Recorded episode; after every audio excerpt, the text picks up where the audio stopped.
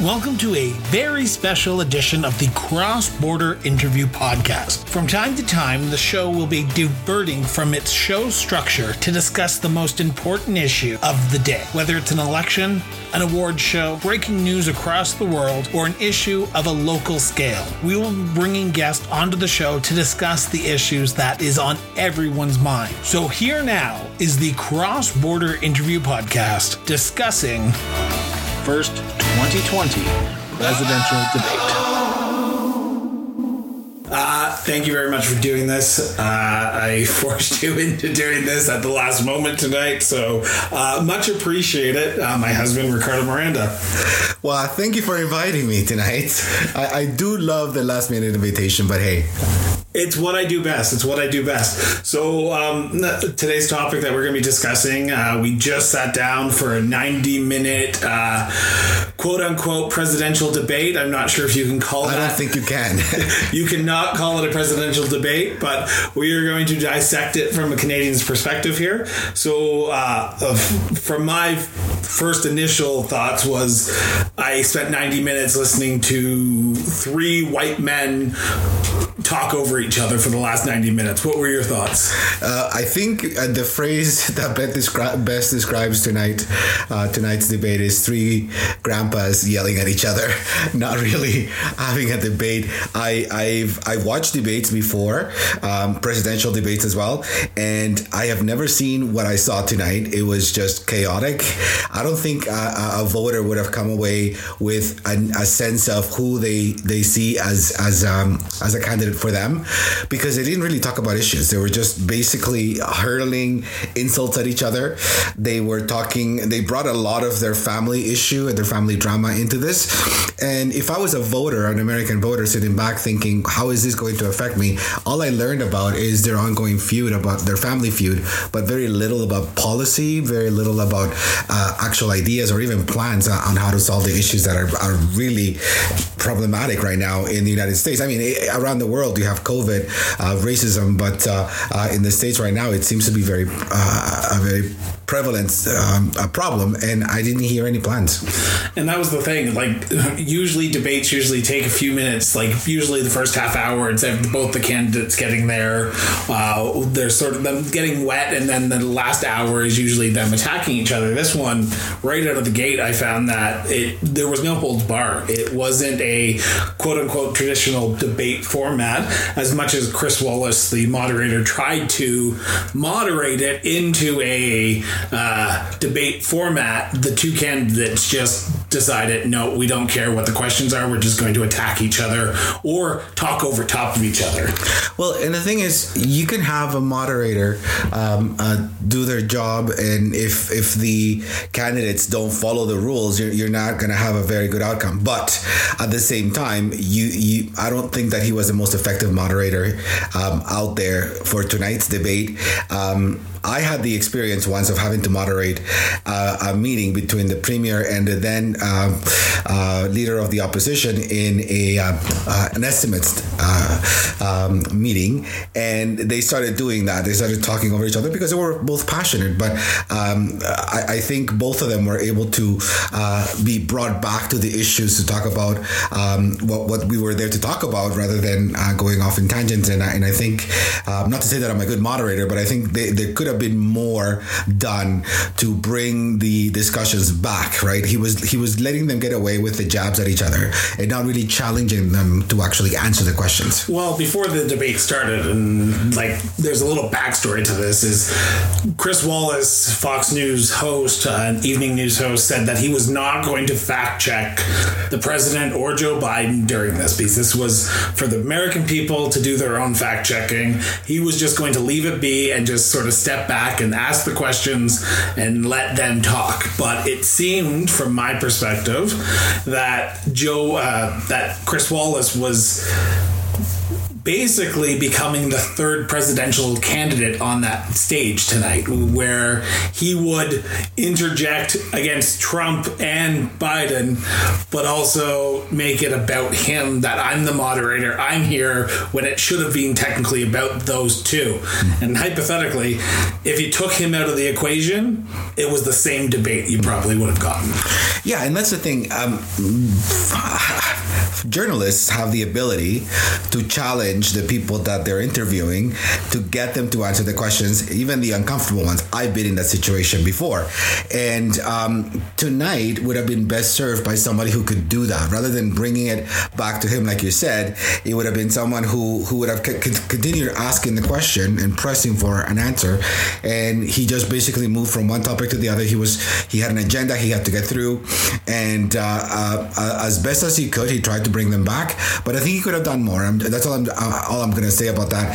He he um, he didn't challenge them to actually answer the questions. Was there any highlights in the debates, like overall perspectives of the last 90 minutes you just watched? Would you say there was a clear winner in the sense of a debate is usually won or lost? I don't think either one of them actually won. And I'll agree with that because uh, the whole time I was watching, it was like one would get a good point, the other one would get a good point, and then they would talk over top of each other. Then one would get a good point, and then another person would get a good point.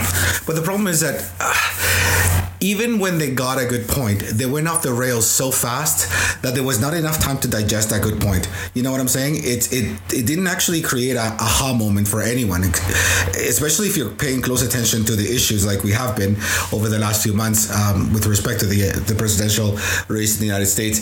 Um, there wasn't there wasn't a real opportunity for the person who hasn't been paying attention to actually digest what was uh, the aha moment or those those actual clear um, shots that were landed, I, there, just really wasn't a time to uh, to digest. And I think every every good moment was completely lost. Well, I think you and I had this conversation beforehand too, where we said most people who are tuning into this debate because this election is unlike a lot of the elections that we've seen presidential. 2016, it was a divide. They were the most two hated uh, presidential candidates in history.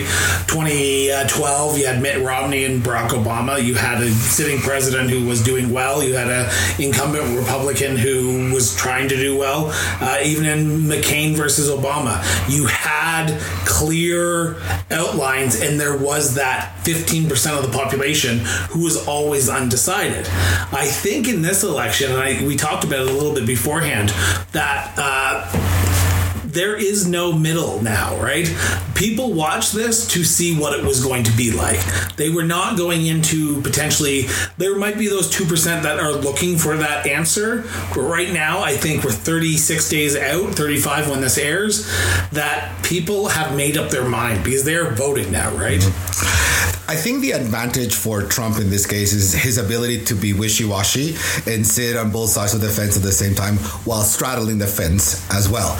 And um, he's able to come across as, as being sympathetic to every single side, um, and nobody can pin him on anything, right? Um, and, and, Biden is trying to put his ideas across, but unfortunately, he gets caught up in, in uh, the Trump, um, I guess, baiting him throughout it, and then him responding, and then him also being taken off track. So I, I just don't see how uh, either one of them could actually declare victory tonight because it's just it, there wasn't anything that landed. I don't think there was very much that could could have saved that tonight. But because uh, both of their personalities are such that it was almost almost uh, I guess preordained that it was going to happen this way. But I I do like the fact that um, people have seen it for the first time. Um, um, those two on stage, and they might be able to solidify their belief of them. Right? Did you did you get the sense that this was what it was going to be like beforehand? Because when originally when I was going to sit down, we were joking. Yes, it's going to be those two old grandfathers yelling at the sky and yelling how the sky is blue and it should be green, whatever. But originally, I was like, okay, maybe there's going to be some civility in this, right? Because I'm always in the belief that you should always have some civility when you're trying to run for political office, no matter what level it is. I did not expect 90 minutes of, as Dana Bash said on uh, CNN just after it aired, was a shit show. So, did you expect that? Yes, I did. Really? I was expecting that because he, uh, President Trump doesn't actually play by the rules, and even though his people agree to the rules, um, and he probably did agree to the rules that had been agreed to, he wasn't actually going to follow them. Right? That, that's that's his shtick. That's what he does. And uh, Biden, for the most part, tried to adhere to the rules, but he himself started interrupting Trump. Right? So, like, you can't you you, you can't expect that um, that Biden was going to sit there and be quietly uh, letting Trump get in all his information without actually interrupting after having been interrupted himself. So, I I expect full, fully expected uh, tonight was going to look like this, and uh, I wasn't disappointed. I was surprised by the name calling. Trump called Biden dumb. Don't uh, he, he he made the comment. I don't know the exact quote, but he made a comment about uh, don't ever say how smart you are because you don't even remember what college he went to. What was the college he went to? Never say that you're smart around me. Uh, Joe Biden called Donald Trump a clown to his face, which, A couple of times. which if you watch Twitter during the debate, that blew up Twitter for a while. And then ooh, the one thing that surprised the heck out of me was Joe Biden telling Donald Trump to shut up. Yeah. Like you, you just never see that in a presidential debate. Like to say shut up to a sitting president, that's huge. And you don't have to respect the man, but you have to respect the office, right? Yeah. And I've always believed that you don't have to agree with somebody, but you have to respect the office that they occupy. And um, he didn't show that, and that to me was disappointing because if what he wanted to present to the to the American voters was that he was the adult in the room, I don't think he succeeded doing that tonight For Biden, for Biden. Biden, yeah. I, I think coming away from this, if there is a second debate, because I think Donald Trump is going to have a meltdown, or President Trump is going to have a meltdown and potentially say he doesn't want one because the moderator wasn't fair to him. Because I found, and I'm not sure if you found this, Chris Wallace was defi- like interjecting into Joe Biden to say, Joe Biden or Donald Trump, let Joe Biden finish this. Joe, uh, Donald Trump, can you be quiet for two minutes? You got two minutes. He's going to get two minutes now. And it wasn't the other way around. So I think Donald Trump's going to walk away and say, I don't want to debate because it's unfair to me. I want a true debate where it's not a moderated one. So I don't think, I think this is the only debate we're going to see this season, to be I, honest. yeah, I wouldn't be surprised if that's the case, but I think that um, I- I'm looking forward to the vice presidential debate because I think we're going to get more of the meat and bones of, of their policies and actually have uh, a little bit more of the quorum, I would hope. But but you're right. I don't think that uh, uh, President Trump is going to be too keen to re- repeat tonight, um, especially when he. I don't think. Well, I'm sure he's going to try and make himself the winner, but I don't think he came away as actually being uh, the winner of tonight's uh, debate. Do you think it solidified his base, though? I think his base has been solidified for quite some time, and it, this is doesn't this this wasn't going to change anything about that. I think he was going to, um, if he was going to do anything in tonight's debate, was to persuade those remaining voters that were not so sure about him, who may have voted for him last time, but wasn't weren't so sure about it this time around. And I don't know that he did that. I don't either because the whole time it was about Joe. He seemed to just want to attack Joe, right? It wasn't, I'm doing this for you. It's Joe did this with uh, Barack Obama. So I had four years, but I had to clean up the mess that was left by Barack Obama and Joe Biden. And that's one of the things that I think Joe did well because there were a few moments where he turned to the camera and spoke to the people. He said, This is not about me, it's not about him, it's about you. And I think that was very effective. Um, how effective it will be in the end, and we will see. But uh, I think that was a, a very good tactic on his part. Now, one of the areas that uh, I thought they were going to lead off with was coronavirus, and uh, the 200,000 had passed away, uh, rest their souls. How do you think Trump handled that? I thought I thought it came off as a cluster. Like it just he did not have a proper answer to address the fact that 200 people, 200,000 people have passed away on his watch because of this pandemic. I don't think that anyone out there has the answer to the pandemic right now, right? It's if the answer was already out there, we would be seeing it being implemented, and we would see the decline in the pandemic. Um, and I think if people, uh, politicians in office right now, were being honest, they would be saying, "We don't have the answers, but this is what we want to do: A, B, and C. We want to talk to the experts, follow their advice, do whatever it is that they're they're they're supposed to be doing, implementing policies." So I don't know that you can blame any politician at this time for uh, for the pandemic and, and the outcomes that we're seeing. However, we can blame them for their lack of uh, lack of vision or a lack of um, planning to actually implement uh, measures, right? He doesn't really like. He made a mockery of, of the mask by pulling one out. I mean, that was a, a shtick. You think I mean, so? Oh God, yeah. You think he had that prepared? Oh yeah, I think I think that was going to be. Uh, I, think that was scripted, completely scripted. Um, the thing is, I, I, I, I don't see him actually being honest in that respect because one day he's pro he's he's pro mask, the next day he's against it. Um, he is undermining the scientists in his own administration that he has appointed, uh, in in their um, guidelines, their their directions, and. Uh, continues to contradict public policy uh, whenever it doesn't suit him. And so his lack of, of, of clear direction to the public, I think, has created more chaos and it's created more confusion, and that's caused more um, people to become infected. I think it, there is a direct correlation when there isn't any public policy in place. And uh, tonight, he could have actually been very clear about what his vision is to implement a plan to combat COVID, and he didn't do that. Yeah, he. Donald Trump has the tendency. Neither of them did. No, exactly. And that's the one thing that I wanted to mention as well. Neither one of them came off as here is my plan for what we are going to do. Yeah. Right?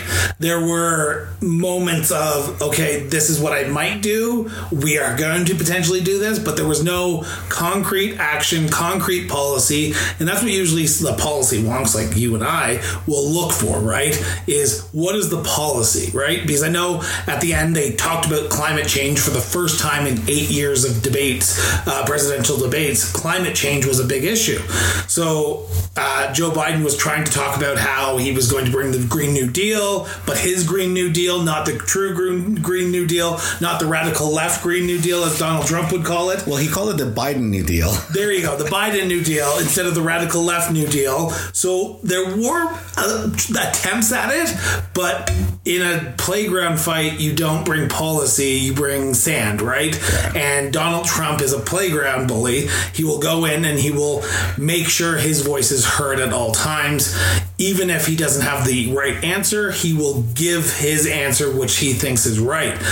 Joe Biden, 47 years in politics, he came to the playground fight with a school book and like a calculator, and no one was having that on that de- debate stage. Yeah, uh, and the other thing with with Trump is that he is um, he's unable to really stick to a, a, a, an issue long enough for it to for him to say something substantive enough where he can be pinned for it. Right? He is very um, high level kind of policy, and um, and and Biden is the kind of guy who wants to get into the the, the, the next uh, The nitty-gritty. The nitty gritty. Thank you. Yeah. and and because of that, they're not even speaking the same language, right? Yeah. So it sounded completely. Um, there was a lot of dissonance with what they were saying. Now, when it came to um, talking about uh, uh, the environment, they they again, I think, missed the, com- the missed the whole point of it, which is it's not weather, right? It's climate. It's a totally different thing, and they don't recognize the long term impact that today's policies will have, right? We are seeing today the effects of policies from decades and decades ago. And I don't think they're really understanding that just because they attack climate change today, it means that next year there won't be as many wildfires in California. Well, and that's where the original question came from. It wasn't about climate change. It was, hey, how do we stop the wildfires in California Yeah. from growing and doing this over and over again? And then for somehow, some reason, it went from that to the radical left Green New Deal, and everyone was going, okay, what? And Joe Biden talking about coal fire gas plants and and jobs and Exactly. Yeah. And how, like, is it 100,000 or 100 million or 100 trillion? And uh, the average voter does not care about that. They just want to know do they have a job? Are they safe at night? And that's it. Yeah, and and that's the thing. I, I think it was uh, a missed opportunity to educate as well. Um, people on, on what actually climate change means right we are like i said I, I, we are living now the effects of many decades of of public policy And changing that public policy tomorrow doesn't mean that next year there won't be as many wildfires or as many uh, hurricanes or as many floods or whatever. It's it's going to have a long term. Uh, it's going to be a long time before we see the the effects of us changing our our public policy and the way we do uh, businesses and, and, business and what have you. So that was a missed opportunity. The other thing uh, with respect to COVID to go, to go back to, um, it seems to me that uh, uh, President Trump has the idea that if um, there is a vaccine tomorrow, then the day after everything goes back to normal, and that's not the case. And I, and I think that that goes back to their inability to grasp the impact of those things happening, right? Um, improving climate change or coming to a vac- uh, discovering a vaccine and implementing it. Those things take time and the impact of them will not be felt right away. Yeah. So, how do they mitigate the impact to the economy and and to you know everyday life while implementing solutions and implementing a long-term plan. They didn't lay out any of that. So i am still feeling like they, they really don't understand what the issue uh, fundamentally what the issue really is. They didn't lay that out but they also haven't laid that out in the whole campaign yeah right it's what are we doing right now it's not what are we going to do it's not being the uh, proactive it's being reactive to everything right it's reacting to 200000 people who have passed away. It's not being proactive to say, how do we stop that? Yes, people are going to be pissed off when I say this, but mandatory masks, right?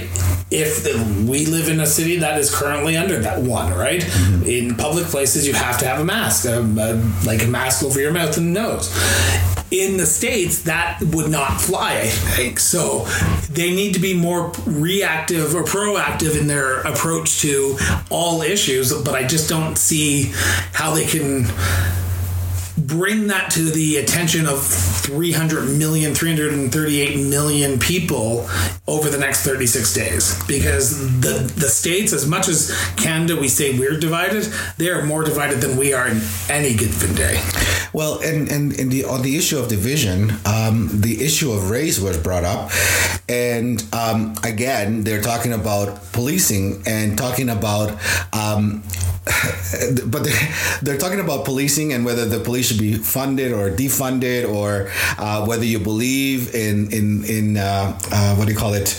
Uh, law and order. Law and order thank because you. you won't say law and order will you? And then Joe Donna Joe Biden was like I believe in law and order on some things. I was like what? Yeah so and again it totally misses the point. That's not what the issue is. The the the point that i believe or as i understand is being raised here is a systemic problem of racism that is manifested within um, uh, within the police but as well as the courts, as well as employment and education and healthcare. And I think I think Biden touched on it because he did say something along the lines. There is a systematic racism or injustice in our society, in our education, in our economy, in our uh, legal system. And he pointed out to the fact that COVID has dis- disproportionately affected Afro uh, American communities more than any other.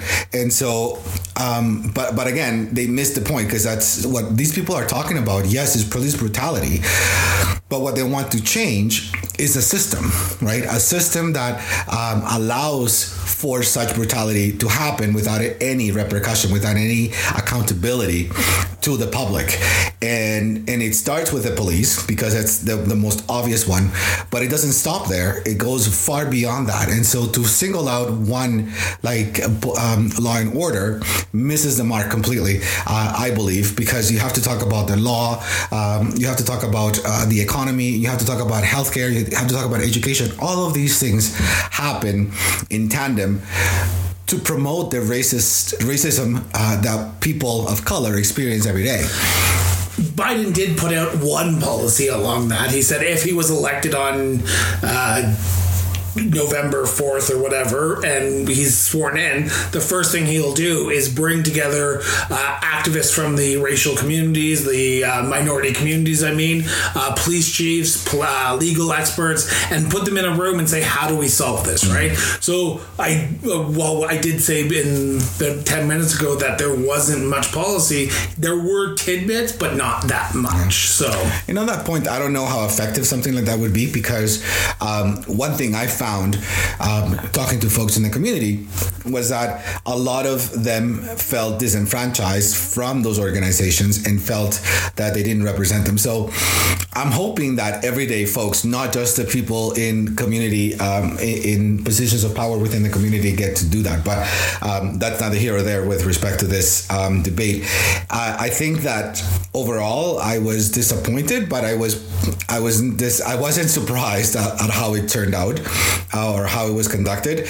Um, I am disappointed for the voter because I don't think they were able to get the information they needed if they needed to make a decision tonight. Um, but overall, I think we've seen many people come forward and saying that um, they are more than happy uh, to have already voted to have already made a decision, and there's very little that can be said to change their minds. one of the things that I found the, the biggest takeaway from tonight's debate for me, besides the grandpas fighting, uh, was the last question that Chris Wallace posted to both Biden and Trump, which was if no election when if there's no clear winner on election day will you not declare victory until it's certified by the election committee? And joe biden said yes but it was a wishy-washy yes. And then trump went in on this five minute which was supposed to be two minute rant about how ballots need to be counted but if you take one from Florida and you give one and then you have to give one back. He lost me on that one, which I didn't really understand. But what it got down to was he didn't say he would not declare victory and not tell his side, the his supporters, to just be calm, let let the counting happen, because I think that's what Americans are looking for right now, are both sides to say whatever happens on November third or fourth we need to wait until it's actually certified. It could take a week. It could take a few days. It could take, like Donald Trump said, a month until an actual winner is declared. I think if there's no clear winner on a, uh, on election day in the states, it could get worse down there. Yeah, you know, I. Um, the one thing that Americans have prided themselves over, despite how, however um, fractured their country is or has been at various stages in, in their history, there's always been this idea of peaceful transition of power, right? Which doesn't happen everywhere, to be fair. And I think it's a, it's a good um, indication of a stable democracy. And the fact that we're talking about it tells me that this idea of a stable democracy existing in the United States is a bit um, it's a bit of a stretch. I think they're in, in real trouble when it comes to um, uh, the democratic institutions, especially when he's he's attempting to appoint a Supreme Court judge that could actually be making a decision on this very issue a few months from now, and um, and that to me just you know it, it just doesn't pass the smell test at all. It doesn't bode well when you have three presidents in the last 40 years who've only served one term who have peacefully handed over the reins to the next person in the transition of power. I I, I hope that there is a peaceful transition to pa- power. Like you said, it doesn't bode well, doesn't pass the smell test that there will be one. Um, but I'm hoping that there will be one. So here's here's hoping that I, I I'm trying to bring back Barack Obama's hope right now. Don't know why, but I'm just hoping. Um, is there anything out of that last like 90 minutes and well hour two hours now because we're almost at the half hour mark and we're almost done uh, that you can say you know what? It is what it is. This is this is american politics at its best or finest or worst. Um, i was honestly hoping for better Yeah. because they are uh, in a position in the world to be leaders, right? A, lot of um, burgeoning democracies are looking to these established democracies to to to I guess as an example, right? And um, and they're not setting a very good example, unfortunately. And tonight proved that um, that the, uh, the instability that has been caused has been caused over the past few years is going to make it even worse. And I hope that's the case that we actually have a peaceful transition of power in the United States because it does affect uh, geopolitically Canada. Yeah. Um, and I think it affects the world. the world, yeah. But we being so close to them, it affects us even more, right? So I, I don't want to. I have family in the states. Um, if I was an American citizen, I would be worried. Um, as a Canadian, I am worried, um, but uh, uh, I hope that um, cooler heads prevail and that um, there are some grown-ups in the room that are able to sit down uh, the the the uh, the crazies and talk some sense into them, whatever whoever they are, wherever they happen to be, and um, and that's you know democracy as as much as people see um, fault in it, it is up until now the best system of governance that we have, and uh, I think as a as a as a society we uh, we benefit from having um, a democratic system in, in place, and so for the sake of the Americans and the sake of the world, I hope that they're able to figure it out. Prediction? Do you think there's going to be a second debate? I think not. I don't know. No. I think. I, let me put it this way: I wouldn't sit. Well, I forced you to sit through that 90 minutes. I will not force you to sit through the next 90 minutes. I have someone else for episode two, so Yay. don't worry. Thank you very much. Thank you. Thank you once again for listening to the Cross Border Interview Podcast. If you love this episode of the Cross Border Interview Podcast, head over to iTunes or wherever you get your podcast and subscribe, rate us, and leave us a review. All the links to our social media accounts are in the show notes or visit www.crossborderinterviews.ca. The Cross Border Interview Podcast was produced and edited by Miranda Brown and Associates Incorporated. Be sure to tune in for our next episode of the Cross Border Interview Podcast. Once again, thank you. Whoa!